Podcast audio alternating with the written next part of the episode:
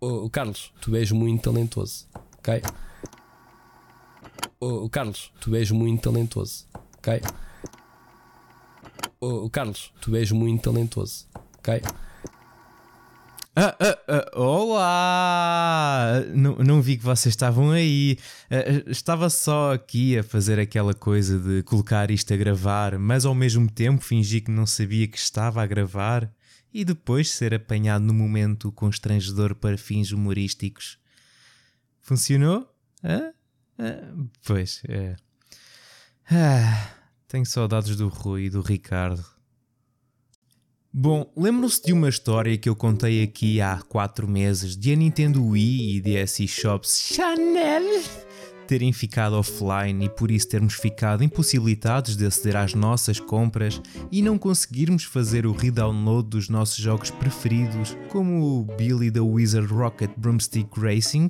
E de a Nintendo simplesmente ter respondido que as lojas estavam em manutenção e, e mais nada? Pois, parece que finalmente, passado 4 meses, voltaram a estar disponíveis. Fogo, que grande susto, não foi? Já imaginaram viver num mundo onde deixamos de aceder do nada às coisas que compramos em formato digital só, só porque sim? Bem, não precisam. A Sony vai remover o acesso a centenas de filmes e programas de TV na PlayStation Store no próximo mês, o que significa que as pessoas que pagaram por filmes como As Aventuras de Paddington e Hunger Games não vão poder aceder mais. O desligamento vai acontecer no dia 31 de agosto, exatamente um ano após a Sony descontinuar as compras de filmes e programas de TV por meio de sua loja digital. Nessa altura, a Sony disse que os seus clientes ainda poderiam aceder ao conteúdo adquirido anteriormente. E a razão que a Sony deu para isto estar a acontecer foi, uh, bom, acordos de licença e evolução com provedores de conteúdo. A mudança, por enquanto, só vai afetar 314 títulos na Alemanha e 137 na Áustria, onde inclui o John Wick e a Fuga das Galinhas. Nós estamos habituados a filmes e séries saírem da Netflix ou mesmo jogos do Game Pass, mas comprar diretamente algo e do nada deixar de aceder é algo que não estamos muito habituados. Mas que isto seja um lembrete que, quando compramos algo em formato digital, não é bem nosso, é mais uma licença para o podermos usar até quando o provedor quiser. Se querem garantir a propriedade para sempre, comprar em formato físico ainda é a melhor opção. Uh, quer dizer, às vezes vá, uh, ou não. A maior parte das vezes, uh, o jogo todo pode não estar no disco, ou então precisa de um patch qualquer. Eh, não interessa. Eu só sei que é por isso que eu vou comprar a edição Jotnar do God of War Ragnarok, que de certeza vai ser caro como caraças, mas sei que traz muita coisa que não me vão tirar. Como um vinil com música do jogo de Bear McCreary. Eu vou dizer muitos nomes mal aqui, por isso, azarito. Um conjunto de pins de, de Falcon, Bear e Wolf que simbolizam a Faye, Kratos e Atreus, respectivamente um anel de Dropnir que se inspira na mitologia nórdica, um conjunto de dados de Brook com um acabamento metálico e detalhes azuis, um mapa de tecido de Yggdrasil que mostra cada um dos nove reinos contidos nas raízes e ramos, duas estátuas Vanir Twint similares às incluídas nas edições especiais do primeiro God of War, uma réplica de Mjolnir, Mjolnir, Mjolnir, Mjolnir Mjolnir. Mjolnir. Bom, de 40 centímetros, altamente detalhada da arma de Thor e, claro, não poderia faltar uma bela de uma caixa de aço do jogo com uh, nada lá dentro. Então, mas onde é que está o jogo? O quê? Recebe recebemos um código para fazer o download do jogo para PlayStation 4 e 5? Então, mas não temos direito ao disco? Ah, enfim, mas com isto também anunciaram finalmente a data de lançamento do jogo, que é no dia 9 de novembro. E que os badalhocos ignóveis e estólidos não pensem que isto só aconteceu devido às suas pequenas pilas. Aposto que estes copos de sabão foram os mesmos que andaram a espalhar pela internet fora que Hideo Kojima é um assassino só porque sim. Quer dizer, porque sim, não, porque tem merda no lugar do cérebro. O ex-primeiro-ministro japonês Shinzo Abe foi assassinado na sexta-feira, quando discursava sobre as próximas eleições do Japão. Foi horrível e conseguiram apanhar o homicida. E alguém teve a ideia de merda de colocar imagens do Kojima quando se referiam ao presumível autor do assassinato. Por consequência, passou nas notícias como verdade, passou na televisão na Grécia e no Irão, e um político francês, eh, Damien Rieu, colocou no Twitter uma mensagem com imagens do Hideo Kojima a referir que a extrema-esquerda tinha cometido o crime. Depois de ter visto que tinha feito merda, apagou o tweet e escreveu: Na verdade, confundi uma piada com a informação. Não pensei que fosse possível alguém fazer uma piada sobre o assassinato de um homem, mas estava errado em não verificar antes de partilhar. As minhas desculpas aos fãs de hashtag Hideo Kojima e hashtag Metal Gear. Isto não é uma piada, pá. É crime. E é só gentinha que gosta de ver o mundo arder. E pelo que tenho visto, é, é literalmente. Está um calor que não se pode e já começaram os fogos.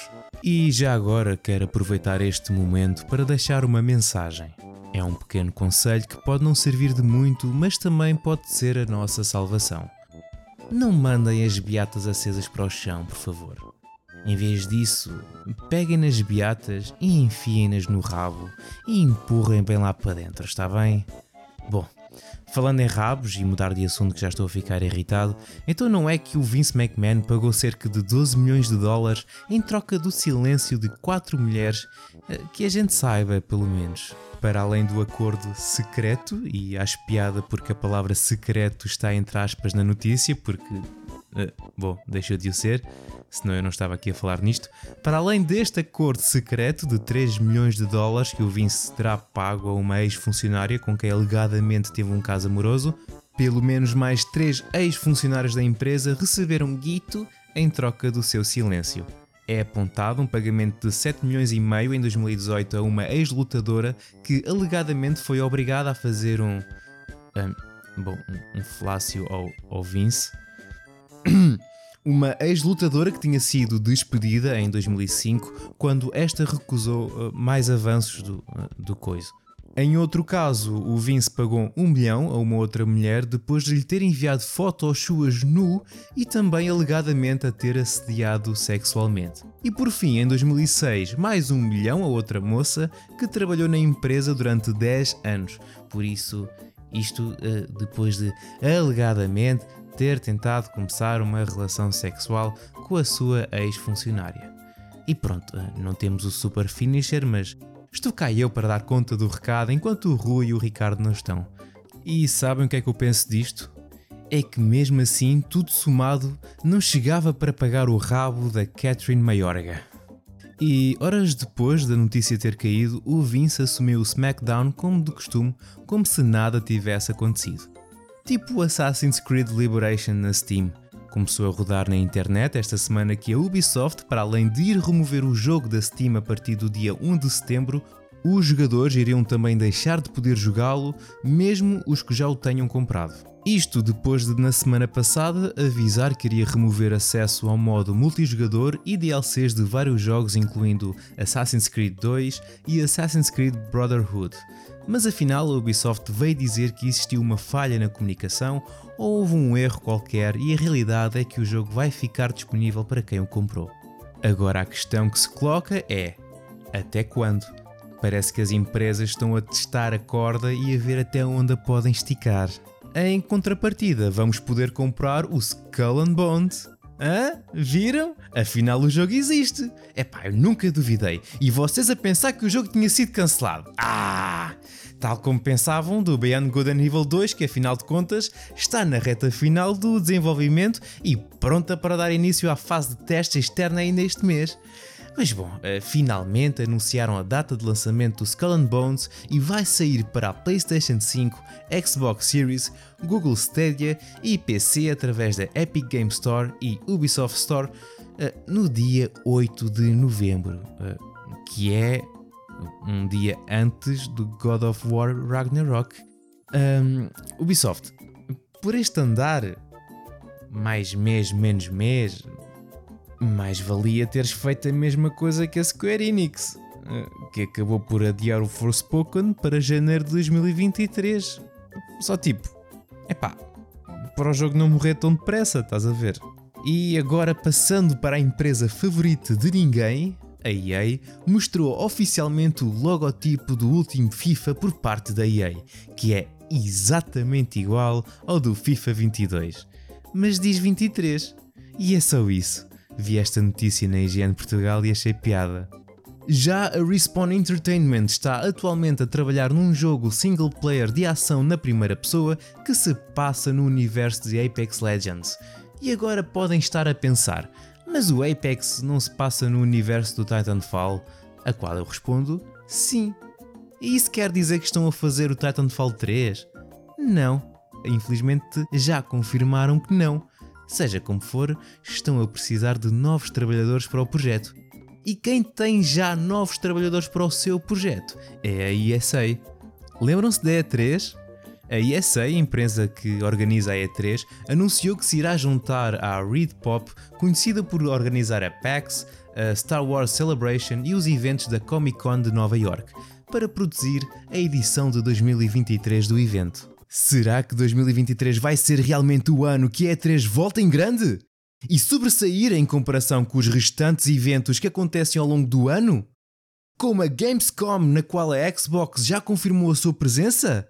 E será que a E3 vai conseguir combater com a festa de verão dos jogos do Vitor Antunes que acontece na mesma altura? Por isso não perca o próximo episódio, porque nós também não! A Rockstar, após ter colocado na prateleira as remasterizações do GTA 4 e do primeiro Red Dead Redemption, a mesma vai apenas focar-se em atualizações menores para Red Dead Online, em vez de entregar grandes atualizações de conteúdo como nos anos anteriores, para se poder concentrar totalmente no desenvolvimento do GTA 6. O que me parece ser uma excelente ideia, porque a gente gosta é de jogos novos e os remasters do GTA 4 e do Red Dead podem esperar e demorem o tempo que precisarem para não ser como os anteriores, até porque até lá podemos sempre jogar ambos na Xbox 360. Consola esta que vai deixar de fazer parte dos jogos oferecidos do Games with Gold a partir de outubro. A Microsoft alega que esta decisão deve-se ao facto de a mesma ter atingido o seu limite para adicionar novos jogos da Xbox 360 ao serviço, continuando a oferecer jogos para a Xbox One. E bom, é pena, mas também a realidade é que já faz uns bons meses e quiçá anos que não temos um jogo decente para a Xbox 360. E pronto, quem não ficar contente com esta alteração pode sempre abandonar a subscrição do Xbox Live Gold, tal como o Elon Musk quer abandonar a compra do Twitter. Pelo que parece, aquilo anda numa salganhada, porque afinal o menino já não quer.